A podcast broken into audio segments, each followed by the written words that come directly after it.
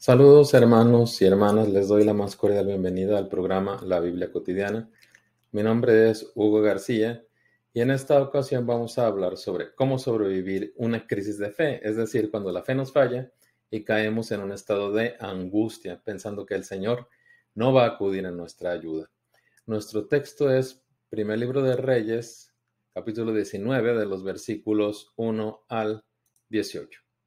El profeta Elías se vio en una gran crisis de fe justo después de su mayor triunfo, cuando derrotó en el monte Carmelo a los profetas de Baal, hizo que cayera fuego del cielo con la oración, el Señor envió fuego del cielo y así los derrotó.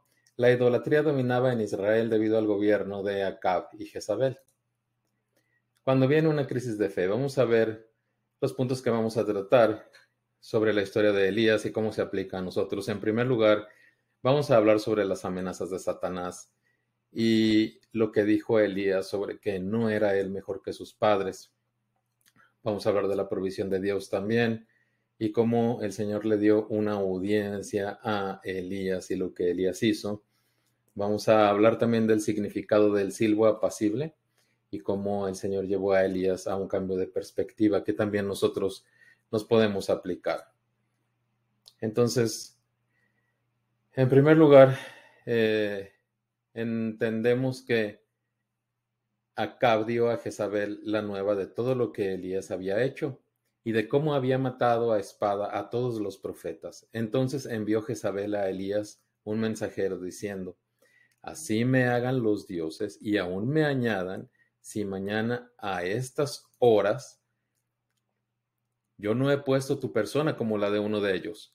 Viendo pues el peligro, se levantó y se fue para salvar su vida y vino a Seba que está en Judá, y dejó allí a su criado.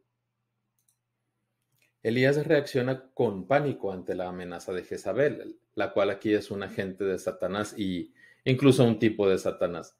Elías, atemorizado, huye lo más lejos posible. Abandona su puesto. Eso es lo que el diablo busca al atacar a los fieles del Señor. Eso es lo que el diablo quería. Y luego Elías es asaltado por el agobio y el sentimiento de fracaso, como vemos, y él se fue por el desierto un día de camino, y vino y se sentó debajo de un enebro, y deseando morir se dijo, Basta ya, oh Jehová, quítame la vida, pues no soy yo mejor que mis padres.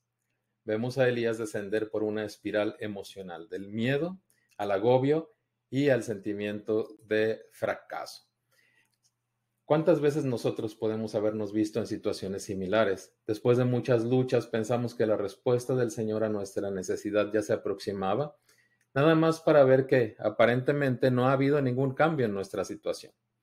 Decepcionados y agobiados queremos aventar la toalla. Al clamar al Señor, Elías comenta además, o más bien lamenta no ser mejor que sus padres, es decir, se siente decepcionado de él mismo de alguna forma se echa la culpa de la situación o simplemente siente que va a fracasar, igual que otras generaciones de israelitas fracasaron. Cuando nos sentimos tan agobiados, un sentimiento que nos puede atacar es la sensación de que somos un fraude, lo que en psicología popular se llama el síndrome del impostor, que en realidad no tenemos lo que se requiere para seguir al Señor. Todo eso son mentiras de Satanás para agobiarnos y hacer que dejemos nuestra carrera. Pero ahora vamos a ver la respuesta de Dios a este estado de ánimo de Elías. Dice así el texto, y echándose debajo del enebro se quedó dormido. Y he aquí luego un ángel le tocó y le dijo, levántate, come. Entonces él miró, y he aquí a su cabecera una torta cocida sobre las ascuas y una vasija de agua. Y comió y bebió, y volvió a dormirse. Y volviendo el ángel de Jehová la segunda vez lo tocó, diciendo, Levántate y come, porque largo camino te resta. Se levantó pues y comió y bebió, y fortalecido con aquella comida, caminó cuarenta días y cuarenta noches hasta Ored, el monte de Dios. Ahora vamos a ver la respuesta de Dios a este estado de ánimo de Elías. En primer lugar, lo que hace Dios es enviar un ángel para darle de comer. Después de que ha descansado un poco, Elías pues está desgastado físicamente. El Señor envía un ángel para darle de comer El principio que podemos ver aquí es que el Señor no nos abandona en medio de la prueba, aunque parezca que así lo ha hecho. Sus misericordias y poder se multiplican en nuestra debilidad. Cuando Elías se vuelve a quedar dormido, el ángel regresa a despertarlo y lo anima. La jornada que le espera es hacia el monte Oreb, en donde tendrá un encuentro con el Señor que va a cambiar su perspectiva. Ahora Elías está fortalecido. Antes huía de Jezabel, pero el ángel le ha dado ánimo y ahora se dirige al monte Oreb, el cual es el Sinaí, el mismo monte donde Dios le dio los diez mandamientos a Moisés. Por esa razón el número 40 es significativo. Como un segundo Moisés, Elías viaja 40 días, así como Moisés y el pueblo vagaron 40 años por el desierto. También prefigura con eso el ayuno de 40 días del Señor Jesucristo. Elías llega al monte y entra en una cueva. Leamos el texto. Y allí se metió en una cueva donde pasó la noche, y vino a él palabra de Jehová, el cual le dijo, ¿Qué haces aquí, Elías? Él respondió, He sentido un vivo celo por Jehová, Dios de los ejércitos, porque los hijos de Israel han dejado tu pacto han derribado tus altares y han matado a espada a tus profetas, y solo yo he quedado y me buscan para quitarme la vida. En primer lugar, Dios le pregunta, ¿qué haces aquí? Lo que refuerza la idea de que Elías abandonó su puesto, está fuera de lugar, pero no solamente ha abandonado su puesto, también está muy alterado y acusa delante de Dios a todo el pueblo de Israel de idolatría. Dios escucha la acusación Elías ya no está angustiado, pero ahora le pide a Dios el juicio para el pueblo de Israel. No es de extrañar que cuando Dios nos sacó de un gran problema se cree un resentimiento en nosotros. Por ejemplo, por las personas que, para las personas que nos pusieron en esa situación o para contra las personas que nos podían haber ayudado y no lo hicieron. Elías no solamente ahora siente que es el único fiel que queda en Israel, sino que está pidiendo que Dios haga juicio sobre todo el pueblo. Cuando nos volvemos acusadores, le hacemos el trabajo a Satanás. Satanás primero logró que Elías dejara su puesto. Dios corrigió eso al redirigir a Elías hacia él. Pero ahora Satanás ha logrado que Elías acuse al pueblo de Israel ante Dios, que es lo opuesto de lo que hizo Moisés, por cierto, ya que cuando hicieron el becerro de oro, Moisés intercedió por el pueblo, como ustedes recordarán. Leamos los siguientes versículos. Dios le dijo, Sal fuera y ponte en el monte delante de Jehová. Y he aquí, Jehová que pasaba, y un grande y poderoso viento que rompía los montes y quebraba las peñas delante de Jehová. Pero Jehová no estaba en el viento, y tras el viento un terremoto, pero Jehová no estaba en el terremoto. Y tras el terremoto un fuego, pero Jehová no estaba en el fuego y tras el fuego un silbo apacible y delicado. Y cuando lo oyó Elías, cubrió su rostro con su manto y salió y se puso a la puerta de la cueva. Este es el significado de lo que Dios le muestra a Elías. Cristo es el silbo apacible. ¿Por qué? Primero, Dios le da tres manifestaciones a Elías que son señales de su poder. Y también son recuerdos de la época de Moisés, cuando Dios hizo juicio sobre el pueblo de Egipto y luego sobre el mismo pueblo idólatra, el fuerte viento, el terremoto y el fuego. Pero ahora vemos que Dios no está en ninguna de esas manifestaciones, sino en un silbo apacible. Esto es muy importante porque el silbo apacible es un tipo del Señor Jesús, apunta a su ministerio, por las siguientes razones. De él dice el profeta Isaías cuando anuncia el ministerio de Jesucristo que no quebrará la caña cascada ni apagará el pabilo que humea, en Isaías 42.3. Es decir, el Señor Jesús es tranquilo, misericordioso, no se impone, no va a forzar a nadie. También tenemos que tener en cuenta lo que el Señor mismo dijo de su ministerio, porque Dios no envió a su Hijo a condenar al mundo, sino para que el mundo sea salvo por él en Juan 3:17. El Señor no vino al mundo a causar terremotos, a que cayera fuego del cielo, sino a salvar lo que se había perdido. De hecho, usted recordará que precisamente hay una escena en los Evangelios, en Lucas 9, en que Jesús reprende a Juan y Santiago por querer invocar fuego del cielo, al estilo Elías, precisamente para destruir una aldea de Samaria.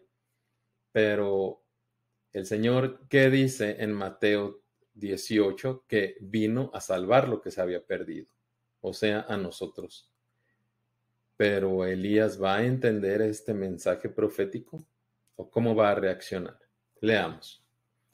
Y aquí vino a él una voz diciendo, ¿qué haces aquí, Elías? Él respondió, he sentido un vivo celo por Jehová, Dios de los ejércitos, porque los hijos de Israel han dejado tu pacto, han derribado tus altares y han matado a espada a tus profetas, y solo yo he quedado, y me buscan para quitarme la vida.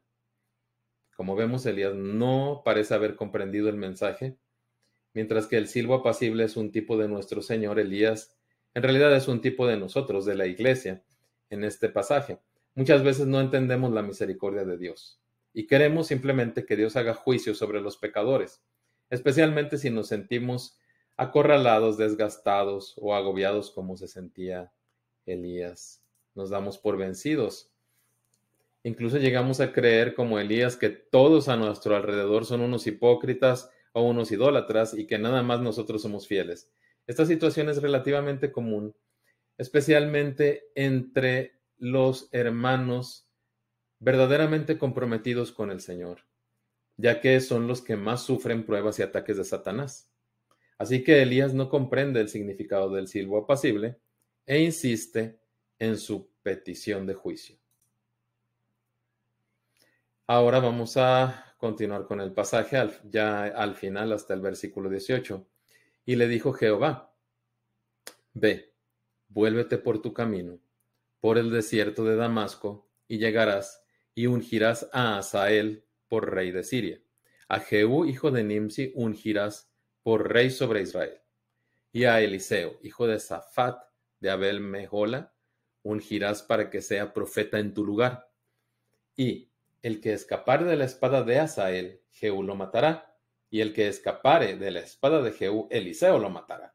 Y yo haré que queden en Israel siete mil cuyas rodillas no se doblaron ante Baal y cuyas bocas no lo besaron.